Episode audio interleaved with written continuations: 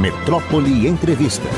Vamos começar o dia muito bem conversando com uma figura maravilhosa, quem sou admirador, já participou, é nosso comentarista e também já participou de eventos aqui na livraria. Quando existia Livraria Cultura, que não tem mais.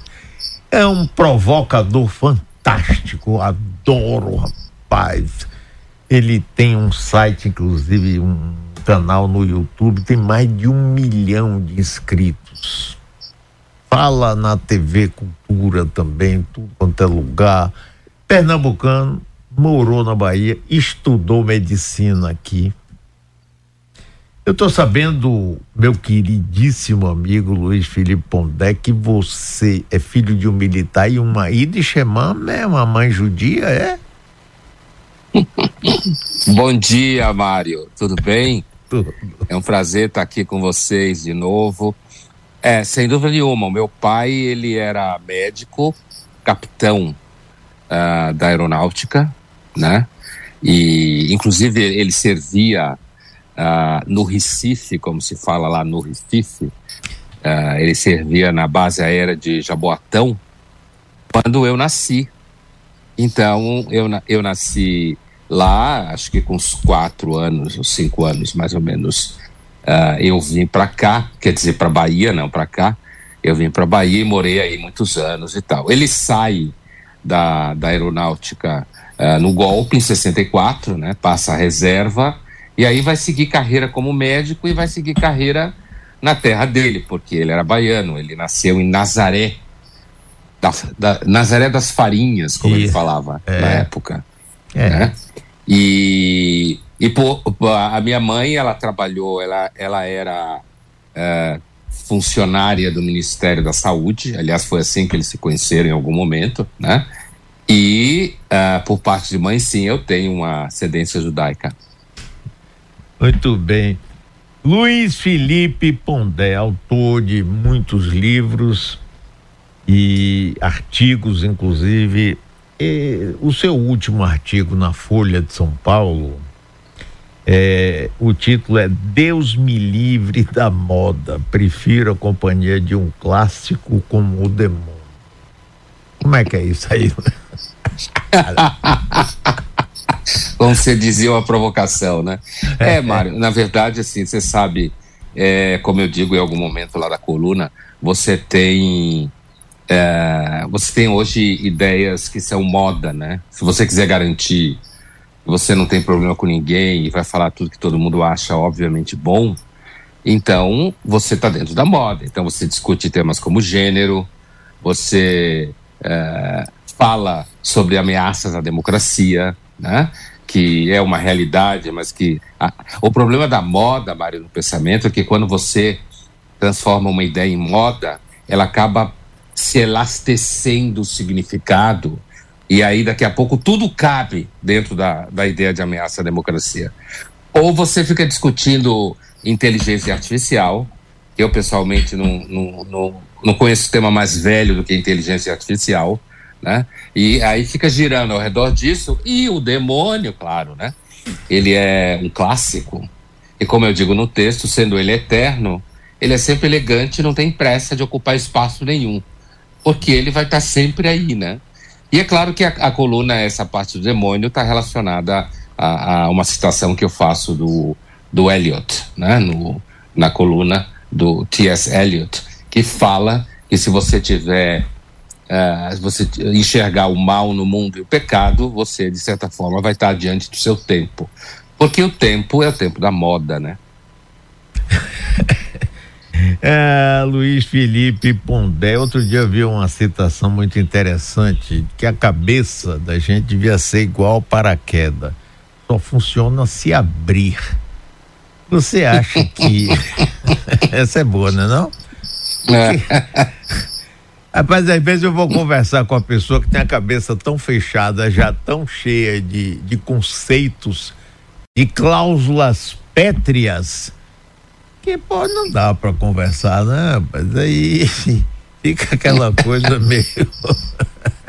é por isso então... que eu então. acho que você ataca isso com essas provocações suas, que são fantásticas, rapaz. É, é trazer o desassossego para quem está sossegado. É assim mesmo, onde é que você acha? É isso mesmo. Por exemplo, hoje, né? Hoje na, na Folha, no mesmo espaço que eu escrevo na segunda, escreve o João Pereira Coutinho, lá de Lisboa, né? Sim. É, e, e, ele hoje comenta é, o filme do Oppenheimer, né? E no dado momento ele se refere às ideologias políticas como fast food do pensamento.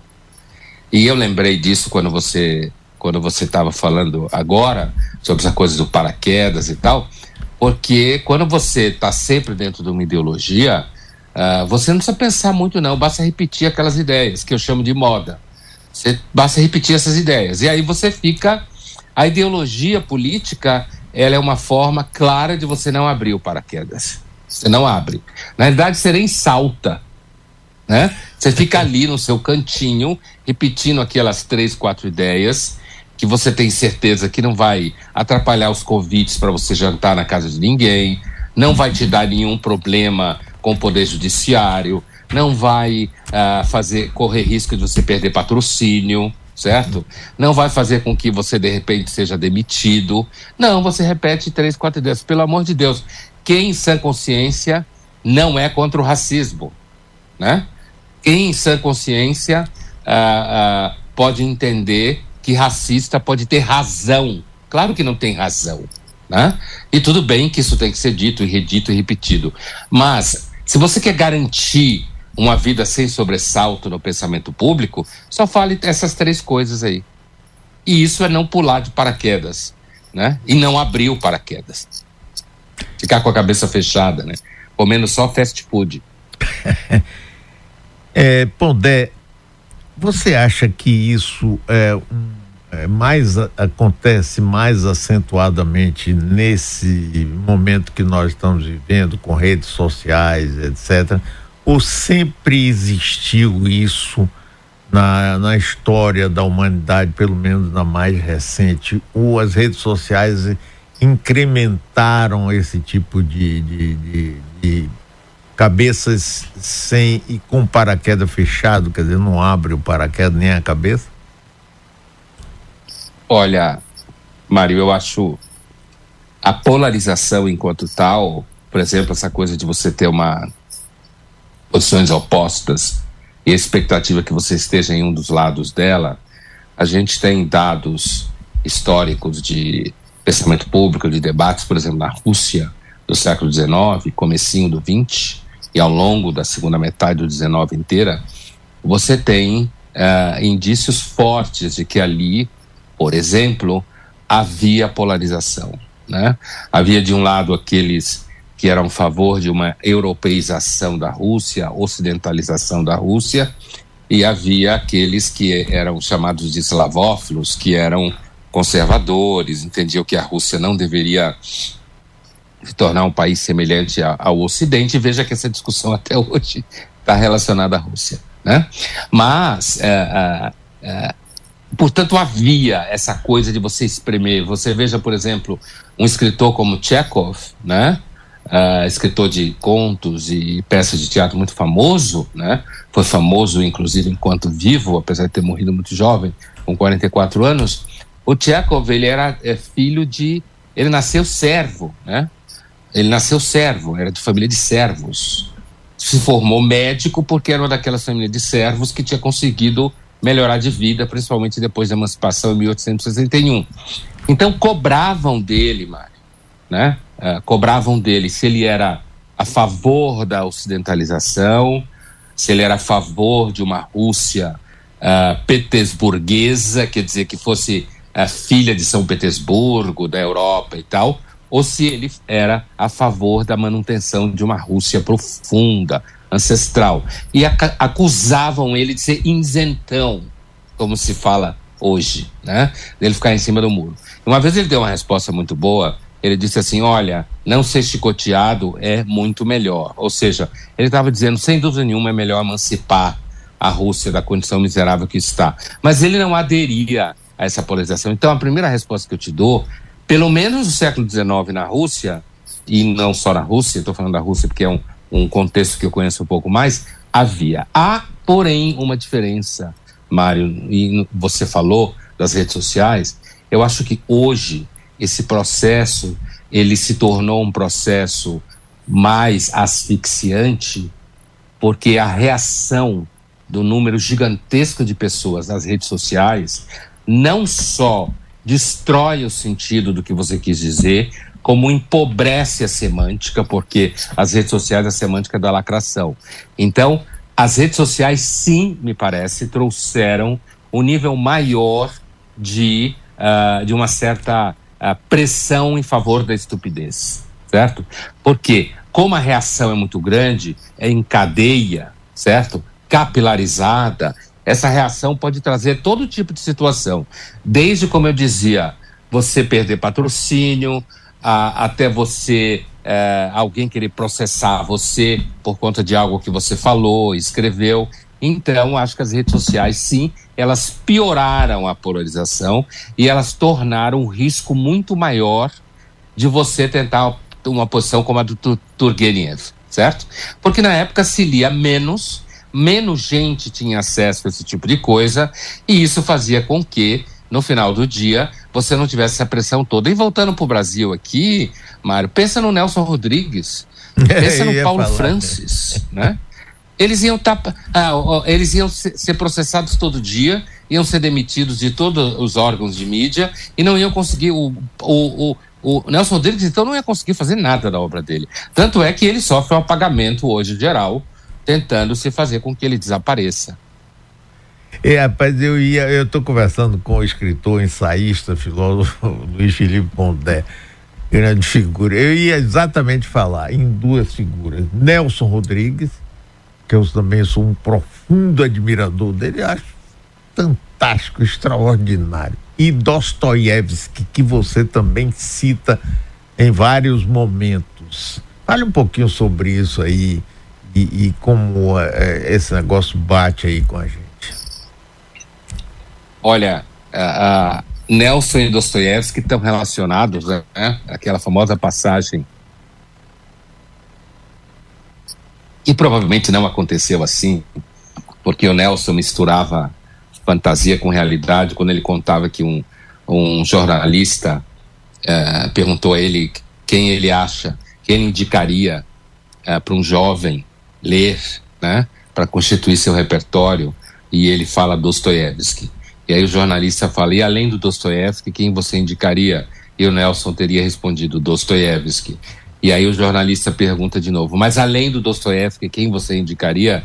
E o Nelson responde: Dostoiévski, né? O Nelson se autodefinia como a flor da obsessão, né? O que mantém a personalidade de uma pessoa uh, de pé, né? Funcionando, são as obsessões e as ideias fixas que ele tem se conhece, né? Assim, é claro que existem outras referências, mas é, é, é possível se pensar de uma forma mais simples acerca da verdade na natureza humana do que dessa forma. São as ideias fixas que nos mantêm colados, né? Na nossa unidade de, de pessoa, né? Aquelas duas ou três. Se você tiver mais cinco, você está até bem, porque você tem um conjunto de ideias fixas mais amplo. Então, é um, o Nelson é um grande moralista, como se fala em filosofia, né? Em filosofia, uh, moralista não é uma pessoa que fica querendo jogar regra na cara dos outros, né? Moralista em filosofia é um especialista em natureza humana, como se diz. E o Nelson é um grande moralista, né? Ele é um especialista em natureza humana, por isso que uh, hoje se tenta fazer ele desaparecer, porque nunca se mentiu tanto no espaço público, na academia, quanto se mente hoje, justamente também para agradar a todos o tempo todo e não correr riscos. Então, aí uma relação que o Nelson fazia com Dostoiévski, né? Bom, a, a, a, em relação ao próprio Dostoiévski, quer dizer, o Dostoiévski é um outro grande conhecedor da natureza humana. Agora, a obra do Dostoiévski ela é muito mais atravessada por elementos explícitos religiosos, né? muito mais. O Nelson vinha de família batista, mas ele, uh, ele não era um praticante, digamos assim. Inclusive, ele dizia que só frequentava, Deus só frequentava igrejas vazias. Né? No que eu concordo com ele plenamente. Templos vazios provavelmente são lugares que Deus prefere do que lugares cheios de gente berrando em nome dele. Agora, é, é, o Dostoevsky não. Dostoevsky tem uma, uma religiosidade ortodoxa russa profunda. Era aquele tipo de russo que uh, bate a cabeça no ícone, põe a mão no ícone, como todo ortodoxo cristão faz, e reza e beija, né? Uh, e tem, assim, afora um, uma percepção muito mística que o Dostoevsky tinha, que aparece muito claramente no livro dele, O Idiota, do Príncipe Minsky, né? O, o ele foi um profeta, como se dizia um pouco antes dele morrer, e, e se fala na Rússia, e já se falava no 19, um profeta do niilismo, de perceber que a modernização iria em direção à destruição de qualquer valor, de qualquer referência, e que isso iria produzir, seja pessoas completamente ocas, né, que não sabem direito o que está fazendo, como o seu Nicolau Stravogin, dos demônios, ou pessoas que são, na Rússia compreendido dessa forma, os revolucionários comunistas, que, em nome de uma ideia abstrata, vai destruir o mundo inteiro, quando na verdade o que quer é simplesmente destruir o mundo inteiro.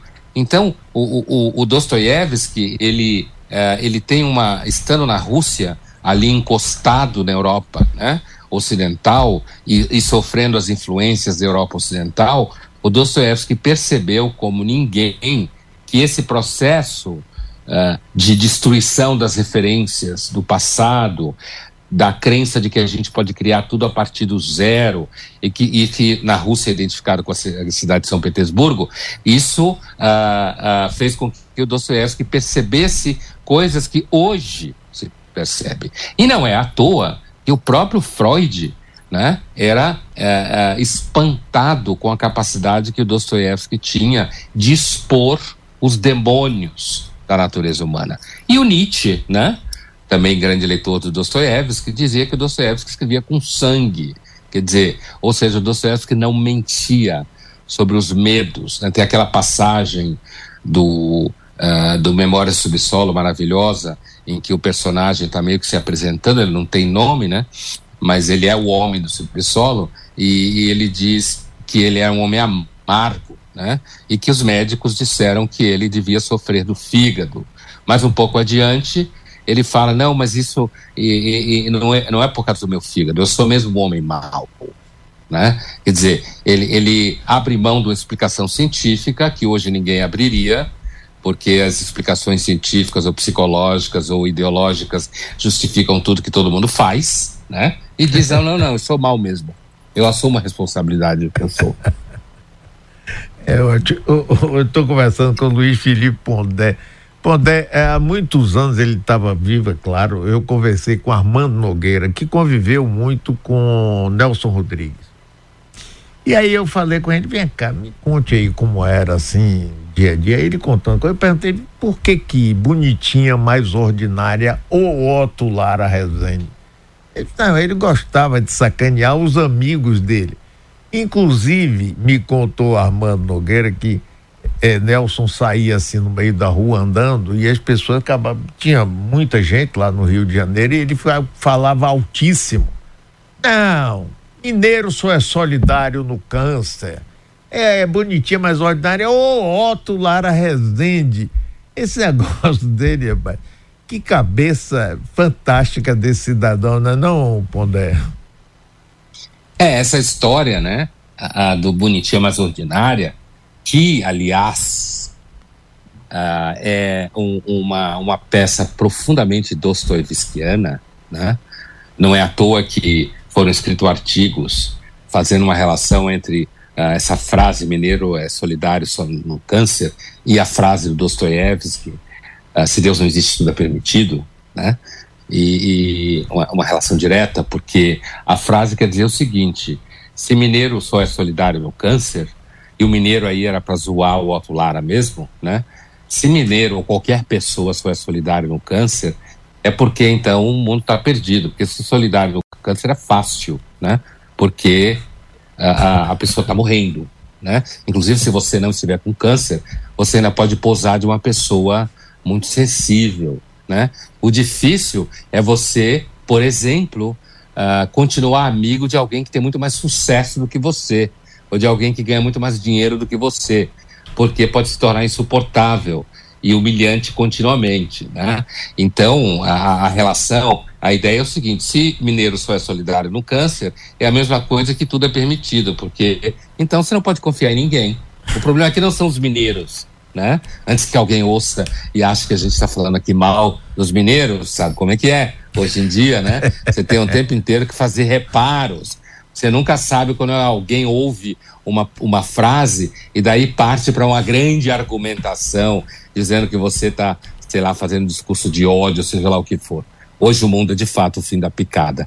Mas, no caso dessa peça, é muito provável mesmo que ele tenha posto essa frase na boca do Otto Lara, que dizia que nunca falou, né?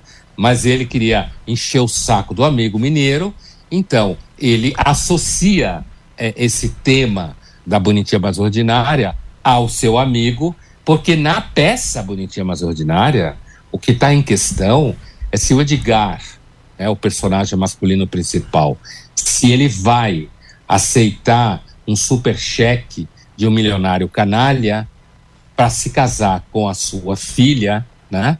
Que é uma menina uh, completamente devassa, né? Bonitinha, mais ordinária, certo? Como se falava, e vai ser uma espécie de corno, uh, de corno oficial e pago, Aliás, tema que aparece no. Tem um personagem nessa situação no Idiota, no Príncipe Minsky, né? É um personagem que é secretário de um milionário, de um general milionário, poderoso, que tem uma amante, que é Anastácia Filipovna, que é uma mulher linda, maravilhosa, né? É a mulher mais linda é, da, da, do, da obra do Dostoevsky, descrita como maravilhosamente linda, e uh, uh, as russas são lindas, né? Elas são de fato lindas. E essa mulher, Nastácia Filipovna, era muito pobre e acaba vivendo ali, graças à sua beleza, sendo proteger de homens poderosos, supostamente, provavelmente em troca de sexo, né? E a, a, tem um sujeito uh, que é secretário desse general e recebe uma proposta semelhante ao Edgar, né? Tipo, olha, casa com a Anastácia, como ele é secretário do general, ela vai ficar perto e vai ser continuar a ser amante do general e não tem aquele problema todo para justificar porque que ela estava perto e o cara fica ganhando dinheiro para ser um corno profissional. O Edgar recebe essa proposta materializada num cheque e ele passa a peça inteira porque na realidade ele é apaixonado pela Ritinha, que é uma prostituta, né? Uma prostituta e nesse sentido o Nelson é muito parecido com o Dostoiévski que é fazer uma inversão, né, típica da Bíblia, que é os grandes pecadores que sabem pecadores estão mais perto de Deus do que os que se acham virtuosos. Esse sistema bíblico é maravilhoso, né? Tá tanto no Velho Testamento quanto no Novo, né? E é por isso que ladrões vão para o céu, certo? São dimas, no caso do cristianismo, e uh, prostitutas são as mais confiáveis como no caso da Raab em Jericó, né? Então a Ritinha é uma típica prostituta da tradição bíblica, assim como aparece a, a, a prostitutas como a Sônia no Crime e Castigo, que estão ali com a Ritinha. E o Edgar, ele e a Ritinha se amam, mas o que, que é melhor? Casar com uma bonitinha mais ordinária e ele vai ser rico para sempre, mas vai ser corno para sempre, ou casar com uma prostituta, né? Eu não vou dar spoiler, no final da história, apesar de que o Nelson é um clássico, mas esse é o drama da peça, né? E se o Edgar aceita casar com a bonitinha mais ordinária, porque o dinheiro compra tudo, é a mesma coisa dizer que se Deus não existe, tudo é permitido, e é a mesma coisa de dizer que se as pessoas só conseguem ser solidárias com quem está morrendo e está no final da vida e está ferrado, então tá fácil ser solidário com gente assim. É fantástico essa análise, fantástico. Agora, outra coisa que eu, eu, gosto, adoro em Nelson Rodrigues, o nome dos personagens dele. Ele, rapaz, tinha. Os personagens dele não eram nomes assim que a gente vê é, em outros autores, eram muito particulares isso. Você percebe esse negócio mesmo? Eu... Sim, claro. Claro. São nomes uh, típicos de um universo de classe média baixa carioca. Isso, exatamente. Né? Do subúrbio, né? Uh, que a gente não deve repetir nenhum deles aqui, porque de repente alguém que tem esse nome nos ouve e acha que a gente está falando mal da pessoa. Né? Esse é o mundo que a gente vive hoje. Não, porque falaram o nome, meu nome, não sei o quê. Então, mas sem dúvida nenhuma, essa característica é marcante. Né? Eu citaria um, um, um dos nomes, talvez um dos mais famosos, é, que é o famoso canalha honesto, que é o Palhares. Palhares. É, o Nelson, é, é, o Palhares, né? Esse ele é um dos nomes que ele sobrenome.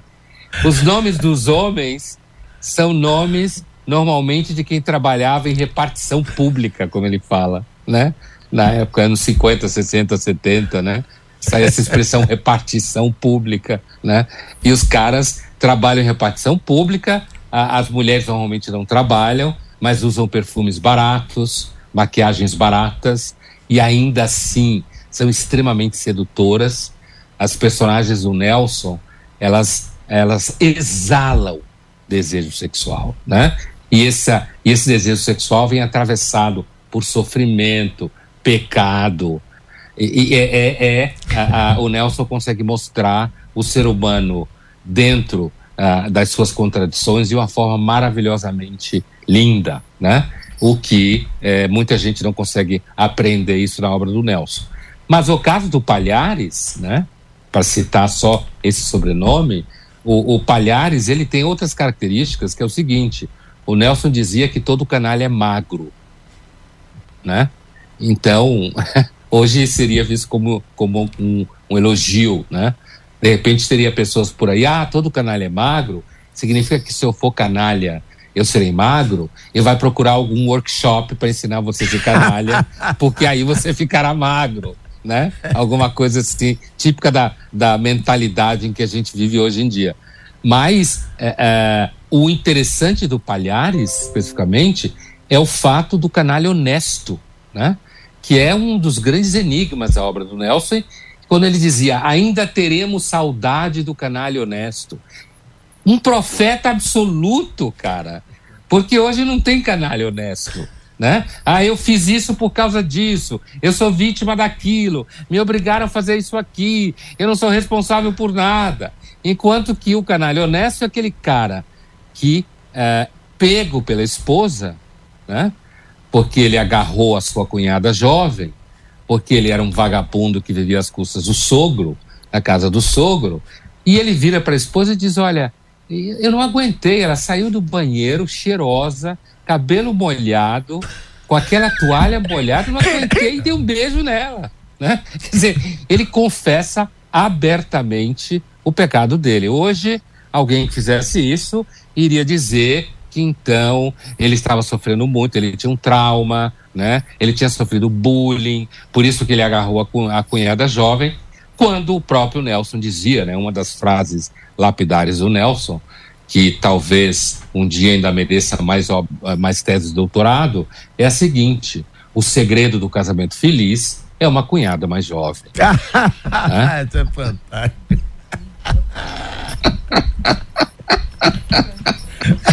Imagina um cara escrevendo isso hoje, Mário. Eu não ia deixar ele escrever nada, Mário. Você vê como o mundo piorou. Assim, o dinheiro compra até amor verdadeiro. Então, ah, olha, eu vou dizer para você, eu já escrevi várias colunas inspiradas no Nelson, né? Mais diversas colunas da Folha, mais diversos temas inspirados no Nelson. E eu vou te dizer, as colunas que eu escrevi inspiradas no Nelson são as colunas que mais me deram problema, certo? Essa, uma que eu escrevi sobre isso que você acabou de dizer, dinheiro compra até amor verdadeiro, você não imagina quanta gente me xingou, certo? Quanta gente me xingou por causa dessa ideia do Nelson Rodrigues, que na realidade provavelmente a pessoa nem sabia, achava que era minha.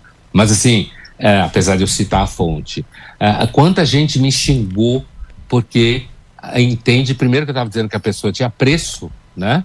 Quando se a gente seguir a inspiração do Nelson, né, Mário, a gente poderia dizer o seguinte: uh, todo mundo tem preço. Os mais baratos são aqueles que dizem que não tem. É isso mesmo. Meu querido Luiz Felipe Pondé, que bom conversar com você, viu? Um abração, muito obrigado. E você sempre faz um enorme sucesso aqui com seus comentários, com seus escritos na Folha, seus livros e tudo. E para mim, pessoalmente, para quem está aqui, é uma alegria conversar com você. Um grande abraço para você, Luiz. Muito obrigado. Foi um prazer conversar com você mais uma vez, Mário. Você é um excelente entrevistador, já lhe disse isso. Muito bom. Obrigado. Abraço para todo mundo aí. Valeu, meu amigo. É um prazer. tchau, tchau. Tchau. Rapaz, tchau, tchau. adoro esse cara, Luiz Felipe Pondé.